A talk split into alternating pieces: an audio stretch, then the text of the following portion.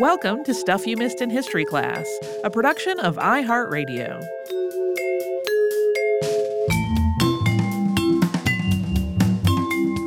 Hello and welcome to the podcast. I'm Tracy V. Wilson. And I'm Holly Fry. Before we start today's episode, uh, Election Day in the U S, that's tomorrow. We would just like to encourage folks, if you have not voted already and you are eligible to vote in the U S and registered and all that. I know some states have same-day registration, which is amazing. Um, hope everybody is out there exercising their right to vote. I, as of when we were recording this, my ballot has been mailed and accepted. I am waiting on my absentee ballot to come. But in the meantime, I've been talking to a lot of people for a whole other podcast about it. Yes. Uh, so if you need some last-minute inspiration, you can check out the Why I'm Voting podcast and hear why lots of people, some of them names you know, uh, are motivated to vote. It's been really, really fun having those conversations. Yeah, I've been envious of some of the some of the conversations you've gotten to have for that show. Yes, it's been very fascinating, especially since I um in in pandemic times I record in my closet, and many people have seen my shoe closet now. It's a pretty great shoe closet. I mean, I love it, but um, yeah, it's a little bit funny. Every once in a while, someone will go, is that a closet? I'm like, yes, it is. Yeah. Yes. Yeah. Uh, so now that we've had our uh, our sort of election day P S A, public service announcement. Yes. Yeah. Um, I like I, I know there's a lot going on, but just wanted to take a minute for that. It is now, though, time for an autumn unearthed. Hooray! Two favorite things together, autumn and unearthed. I thought you were going to say voting and unearthed. Well, I mean, voting is a, a whole other separate thing, but... Um... Sure. Uh, for any newcomers to the show, this is when we take a look at things that have been literally and figuratively unearthed over the last few months. The last time we did this was unearthed in July this year, and that was just one episode, and some folks wrote in to express their disappointment that it was just a singleton. So good news for those folks. This time, which is covering July through September, it's a two-parter. And I know it's a little bit weird that this thing is coming out in November and does not include the month of October. As we are recording this right now, it is only October twentieth. Yes. So that is why. Um, so today, in part one of Unearthed in Autumn for twenty twenty, we have the books and letters and the edibles and potables and some animal finds and along with other stuff. And the next time we'll have some of the other favorites, including the exhumations and the shipwrecks. Interestingly, kind of a departure from recent Unearthed, we do not have a giant selection of episode updates this time around. So rather than having a whole separate update section, the things that relate to other episodes are just in other categories that they relate to. But as Tracy just mentioned, we're starting with books and letters. So major restoration work has been ongoing at Oxborough Hall in Norfolk, England, after some dormer windows slid off the roof in twenty sixteen. And that event revealed a number of issues with the dormers, roofs, and chimneys that all needed to be addressed. And ahead of that repair work, archaeologists have been searching through the spaces and cavities in the attic and under the roof to make sure any artifacts that might be stowed there can be retrieved and preserved. This started out as a big project with a whole team involved, but because of the covid nineteen pandemic, many of them were furloughed. Archaeologist Matthew Campion was asked to continue on by himself. So a big part of this work was lifting up floorboards and looking underneath them and looking in other cavities in the structure to retrieve any artifacts that were in there. And they really weren't expecting a lot of major finds with this. Although this structure dates all the way back to fourteen eighty-two, most of those spaces had already been opened up and examined during other work that happened in more recent years. However, Campion found one area where the old floorboards had never been lifted up. And not only that, there was a layer of lime plaster under the space. And that pulled moisture out of it and kept what was in there really pretty dry. So it was an ideal environment for preserving things like documents and textiles. And this area turned out to contain thousands of artifacts, many dating back to the seventeenth and eighteenth centuries, but some even older, and many of them packed together in two very old rat's nests made of Tudor and Elizabethan textiles. Because of that very dry environment, even though rats had literally been using these materials to make their little homes, uh, they were overall in extremely good condition. So although Campion was doing the archaeology work by himself, there were also still builders there on the scene doing their work. Everybody had P P E. They were all socially distancing. And the builders got involved with going through all of this, and they made some finds as well. My very, very favorite of this whole thing, and why I put this first, because I love it so much. Uh, this was quoted from Campion's Twitter feed. He said, quote, "The first was found by Rob Jessup, who literally pulled a page of a fifteenth century manuscript out of the rubble, passed it to me, and quietly asking, 'Is this anything?'" I love it so much. Uh, two other builders found a nearly intact sixteenth century copy of the King's Psalms in its original Tudor cover. There is only one other known copy of this book in existence, and that copy is in the British Library. Although some of the material and documents were clearly dragged into the space under the floor by rats, others were almost certainly concealed there intentionally by humans. The Bedingfelds, who lived in the hall, were Catholic, and they used their home to shelter Catholic clergy during the Protestant Reformation and England's shift to Protestantism. This edition of the King's Psalms, for example, was written by John Fisher, who was executed after refusing to acknowledge Henry the Eighth as head of the church, becoming a Catholic martyr. It is possible that some of these books and documents were used in illicit Catholic masses and then hidden out of sight under the floor. There were also lots of other finds in this area, including many, many sewing pins and documents that look like they were cut up for use as sewing patterns. If you see photographs of them, it's like, yes, that is absolutely a bodice.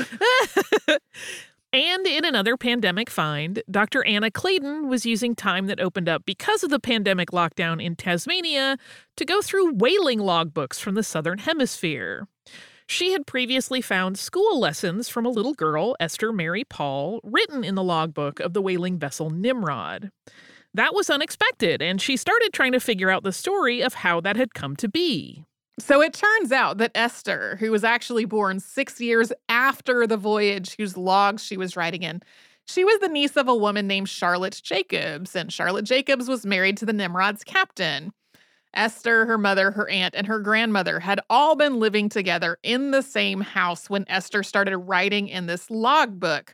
She was five years old at the time and was being taught at home. So it seems like either she kind of commandeered this to write in or someone gave it to her to write in for her lessons. And some of the writing in this book seems to be lines that she copied as punishment. There are things like "behave at Sunday school" and "Esther shall not go out again," which is sort of sweet and heartbreaking. uh, one of these lines struck Tracy as a little bit creepy. It was "love your grandmother, Esther, love your grandmother, Esther, love your grandmother, Esther." Yeah, that one, I saw that and I was like, ah. Tracy, this is the jumping off point for you to write your horror movie. Okay. Love your grandmother, Esther. Now I'm really creeped out. This is not even a Halloween episode. So, during this research, Doctor Clayton tracked down some more of Esther's biography. She grew up, married a chemist in eighteen eighty. That was uh, she was twenty when she got married. They went on to have three children, and she lived until the age of forty-four. And she loved her grandmother, Tracy. I hope so. Um, a researcher studying the work of economist Adam Smith has unearthed a sixteen thirty-four edition of Shakespeare's The Two Noble Kinsmen as part of a book that includes several English plays.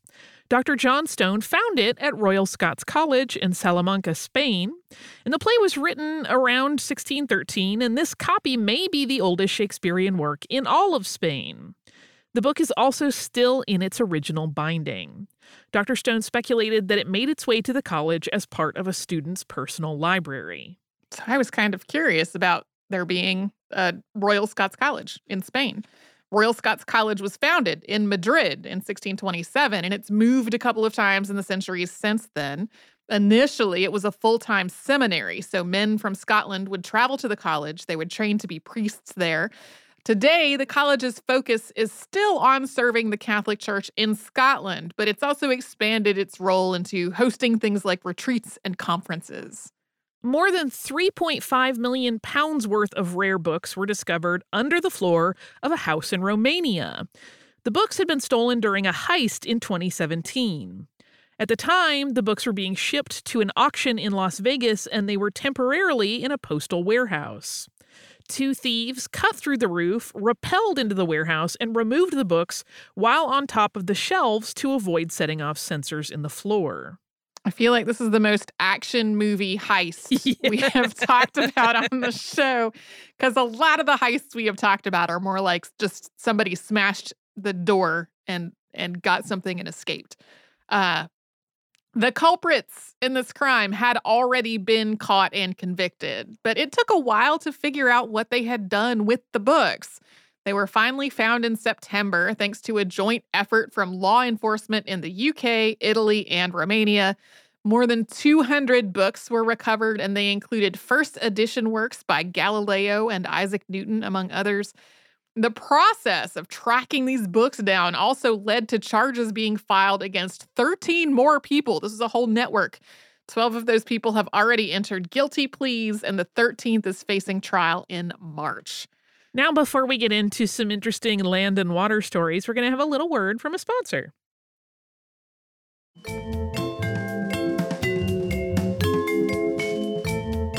Next up, we have a section that I titled Land That Used to Be Water and Vice Versa. It is a couple of finds that connect to changing sea levels.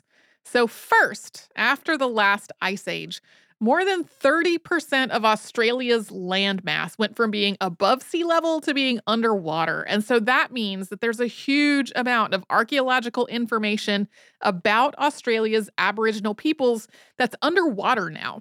So a team of archaeologists from multiple universities in Australia and the U K, in partnership with the Murujuga Aboriginal Corporation, has been studying archaeological and geophysical surveys to try to find some of these underwater archaeological sites. In July, they announced the discovery of Australia's first underwater Aboriginal archaeological sites, thanks to surveys from the Deep History of Sea Country project. The two sites are off the coast of northwest Australia, and they are each at least seven thousand years old, the oldest underwater archaeological sites found in Australia to date. The artifacts unearthed so far include grinding stones and other stone tools. In the words of Associate Professor Jonathan Benjamin, who is the Maritime Archaeology Program Coordinator at Flinders University's College of Humanities, Arts, and Social Sciences, quote, "Now we finally have the proof that at least some of this archaeological evidence survived the process of sea level rise. The ancient coastal archaeology is not lost for good. We just haven't found it yet. These new discoveries are a first step toward exploring the last real frontier of Australian archaeology." And this next story is kind of the opposite. So back in the nineteen thirties, a farmer in southern Norway decided to drain a wetland so that he could grow crops there. And while digging the drainage trenches, he started finding all kinds of tools and bones. The tools were fish hooks and harpoons, and the bones seemed to belong to sea animals like orca and bluefin tuna. So this collection of finds just didn't quite make sense.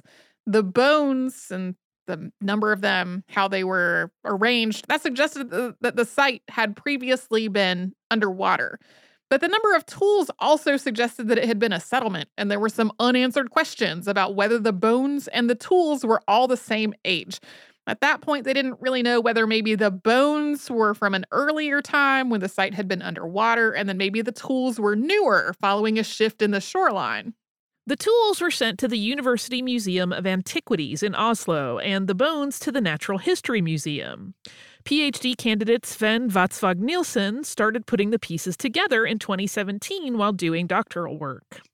After tracking down both the tools and the bones, Nielsen dated them, confirming that they were the same age, dating back to between thirty-seven hundred and twenty-five hundred B C E.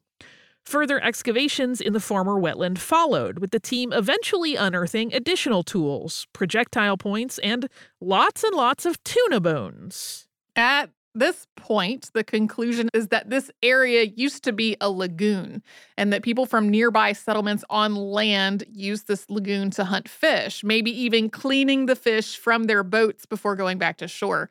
Unfortunately, though, this had been a better environment for preserving artifacts back when it was still a wetland, before it was drained to make it into cropland. The finds that were unearthed back in the thirties were in a lot better condition than the ones that have been found in the last few years. Now we're going to move on to uh, the topic of animals. On previous, yay, yay animals! Uh, on previous installments of Unearthed, we have talked about research into dog domestication and the discoveries of canine skeletons that showed evidence that the dog had survived a broken bone, which was possible evidence of it being cared for like a pet. Research announced in July has come to similar conclusions about a cat. The bones of the cat in question were found at an excavation site on the Silk Road in southern Kazakhstan. This had been home to a medieval settlement of the pastoralist Turkic tribe. And the skeleton was, relatively speaking, complete. I mean, it's it's not a, a whole skeleton, but there were multiple parts still there. And that's pretty unusual. At other excavations in this region, it has been way more common to find individual animal bones rather than partial or complete skeletons. X-ray analysis showed evidence of multiple healed broken bones, suggesting that someone had cared for the cat while it recovered from injuries.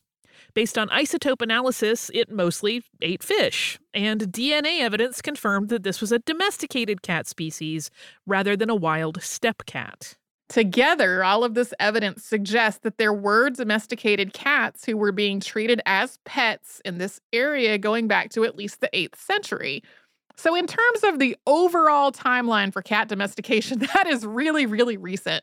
But it's not really recent for this particular area. Many of the peoples living in this area were nomadic. And while cats might stay for a while at an encampment, historically cats in this area were not known to follow nomadic peoples along their travel routes. According to Doctor Ashley Haruda, who led the team, this particular society only kept animals that had some kind of essential use for their lives. And they were pastoralists, so most of their lives were about herding. They didn't keep large stores of grains that would attract rodents, so they wouldn't have as much use for cats as rodent control. This particular cat had also lost most of its teeth by the end of its life, meaning that people would have been feeding it. So this seems to be the earliest domesticated cat to be found in the region north of Central Asia and east of China. In other news, archaeologists in southern Poland have found two small clay figurines that look like pigs. They were found in a settlement that dates back to about thirty-five hundred years ago. The settlement was surrounded by a stone wall. And it's not really clear what the purpose of the little pigs was. These could have been children's toys. They could have been some kind of ceremonial object. And it's also not clear whether they were made by the same person. So they look somewhat similar to each other, and they were found in the same dwelling, but they also have some stylistic differences. Uh, my total layperson's impression. I am not an art historian. I am not an archaeologist, but like my gut when I looked at it was that looks like a parent-child art project because they do look similar, but one of them seems a bit more polished than the other one. Here's what this makes me think of.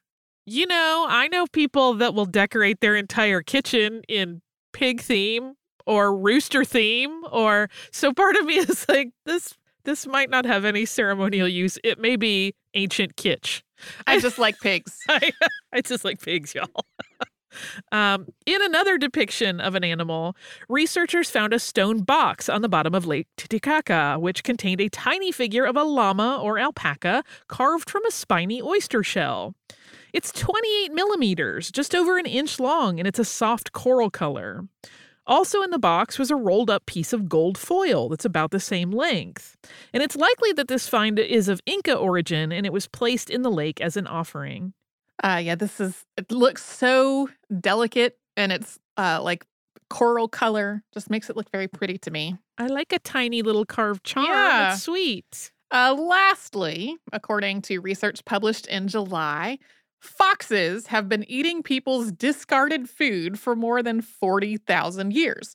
The authors came to this conclusion by studying carbon and nitrogen isotopes in the remains of several types of mammals in southwestern Germany, including red and Arctic foxes.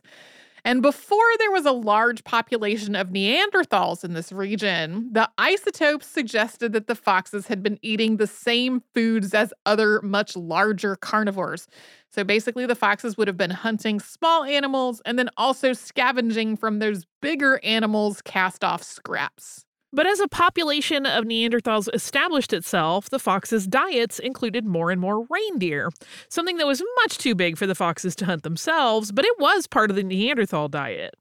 The author suggests that the diet of foxes might be a useful indicator to study human behavior. Uh, and now we will take another quick sponsor break before we get into other stuff about food.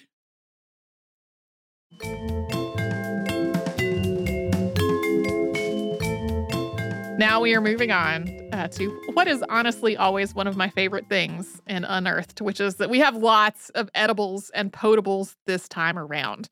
First up, researchers looked at more than forty thousand oyster shells from archaeological sites all along the Atlantic coast of the United States to draw some conclusions about indigenous management of the reefs. Based on their research, these oyster fisheries were in use for more than five thousand years, and during that time, they were really very stable. This was true even as the indigenous populations that were harvesting oysters from them grew dramatically and went through multiple shifts in economy and political organization. So even with a much bigger population and a changing social structure, these reefs stayed very stable, suggesting that the whole time, people were intentionally managing them with a focus on sustainability, maintaining that through all of these other shifts. In general, when people start harvesting from an oyster bed, it is generally expected that the oysters will get smaller over time due to harvesting pressure. And while there was a trend for slightly smaller oysters during the late Archaic period in this study, that shifted in most places during the Mississippian period, with the average oyster actually getting bigger over time. Although this may have been related to environmental changes, it might also have been influenced by how people were managing the reefs. For the most part, the oyster populations on these reefs also continued to be pretty stable after Europeans started colonizing North America. What really caused the reefs to collapse was the development of industrial harvesting and canning uh, in the nineteenth century. We talked about that a bit in our episode on the Chesapeake Bay Oyster Wars. Yes. All right, we're getting to one of my favorite words. An excavation of Iron Age wooden houses called crannogs at Loch Tay in Scotland has revealed butter. Mm-hmm. Sweet, sweet butter. Uh, twenty-five hundred year old butter and about three quarters of the dish that it was stored in. The dish itself had holes in the bottom, and it actually may have been used in making the butter. After churning the milk, the cream would be placed in a woven cloth in this dish so the rest of the liquid could be pressed out through the holes while retaining the solids. So the wooden houses where this was found, those were built out over the loch, and they lasted for about twenty years before they would collapse into it. And so the, that is how these finds got into the loch in the first place. So the butter, not a ton of it, but some, survived in this environment thanks to it being very dark and anaerobic down at the bottom of the loch. Butter. Don't eat that butter. No, don't. Um Archaeologists at the Australian National University have found the earliest evidence of indigenous communities cultivating bananas in Australia. The site is on a tiny island in the Torres Strait, and it dates back more than twenty-one hundred years. The team found starch granules, banana plant microfossils, and charcoal in the soil. Lead researcher Robert Williams described this find as helping to dispel the idea that Australia's first peoples didn't practice agriculture, saying that the Torres Strait has previously been viewed as kind of a boundary between New Guinea, where people practiced agriculture, and Australia, where people were believed to live more as hunter-gatherers. So this discovery suggests that the islands in the Torres Strait were more like a bridge than a barrier.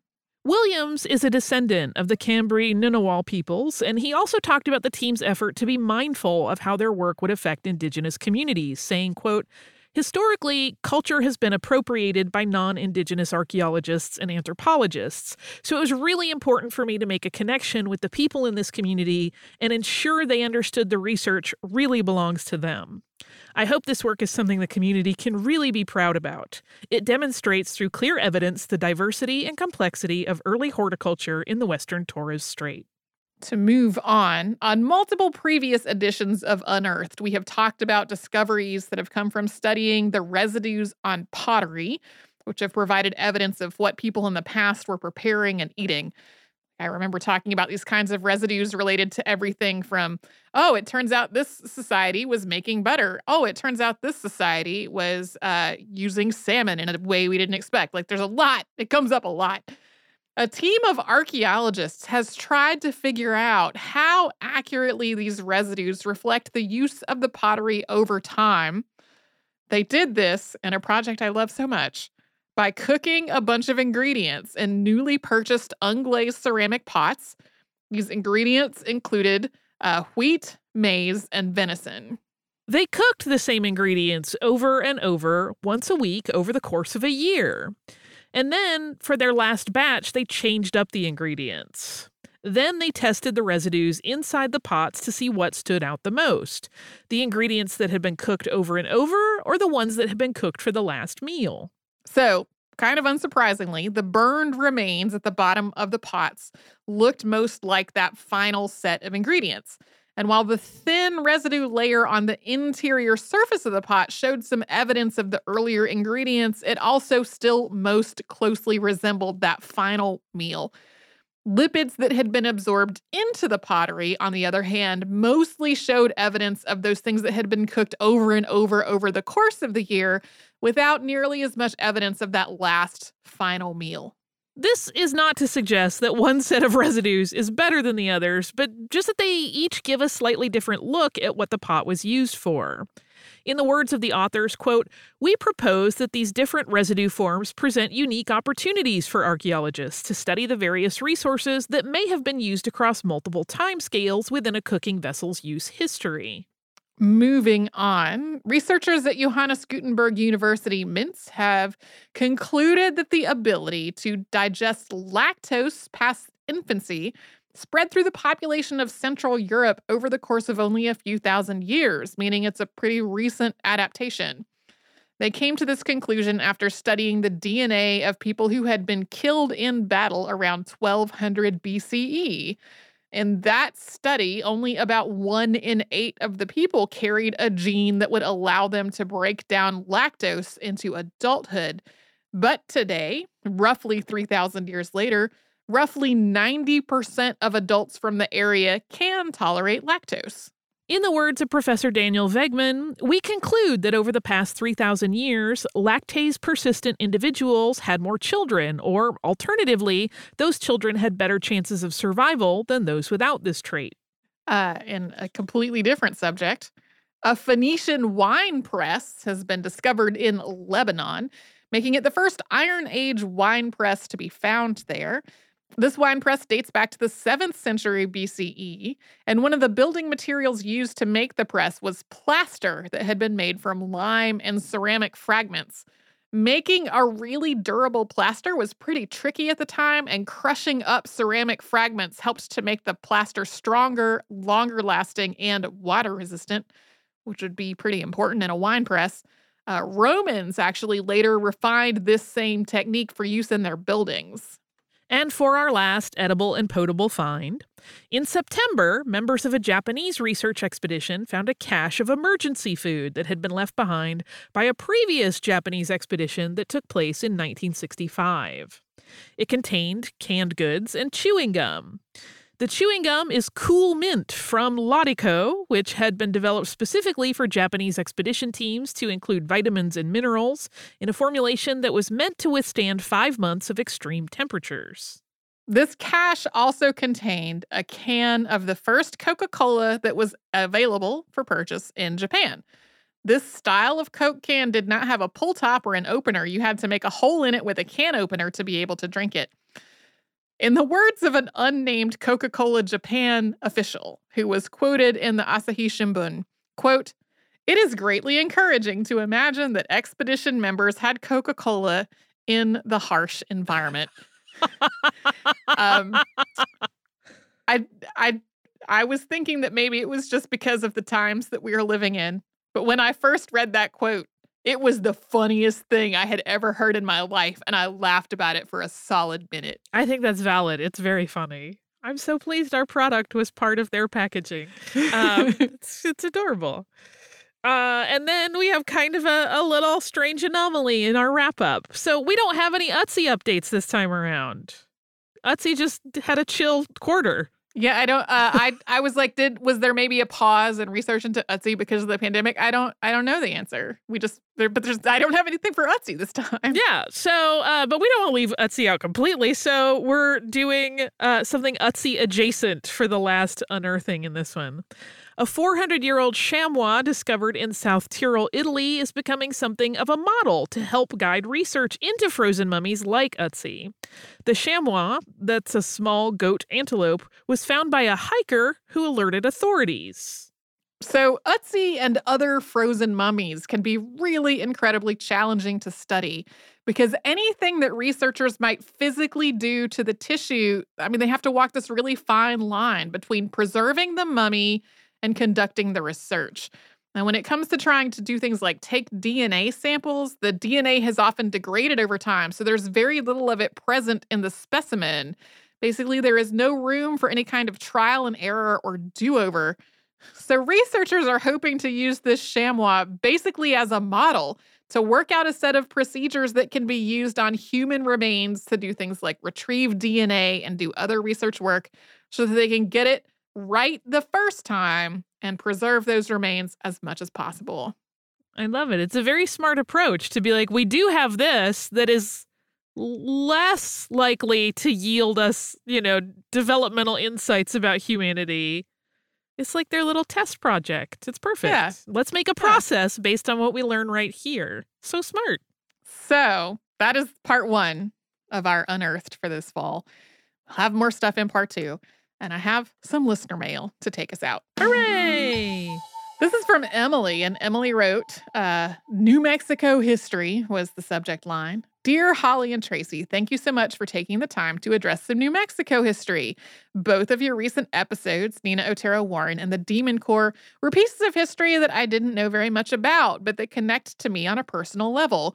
It was really interesting to see insights into how New Mexico's educational policy was shaped, and of course, revisit the complicated past of both Anglo and Spanish colonialism in northern New Mexico.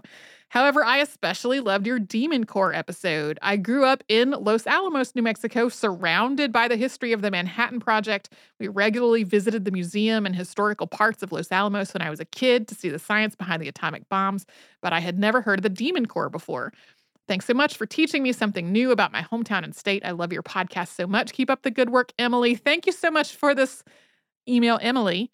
I wanted to read it not just because it's nice to read nice emails, but also because there's actually a connection between those two things that did not come up on the episode, which is that uh, Nina Otero Warren could see the Manhattan Project site from their homestead. And that was like a little uh, detail that uh, came up in the research that I just did not have a great place to reference specifically in the episode. Um, but that was sort of one of the things of, of of during World War Two, as the Manhattan Project was going on, they sort of they could see in the distance this facility. Uh, didn't have the hugest sense of what all was going on there. So thank you again, Emily, for that note. If you would like to write to us about this or any other podcast, we're at history podcast at i heart radio dot com. And we are all over social media at Missed in History. That's where you'll find our Facebook and Pinterest and Twitter and Instagram.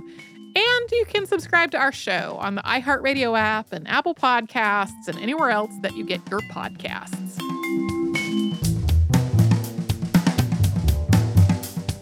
Stuff You Missed in History Class is a production of iHeartRadio. For more podcasts from iHeartRadio, visit the iHeartRadio app, Apple Podcasts, or wherever you listen to your favorite shows.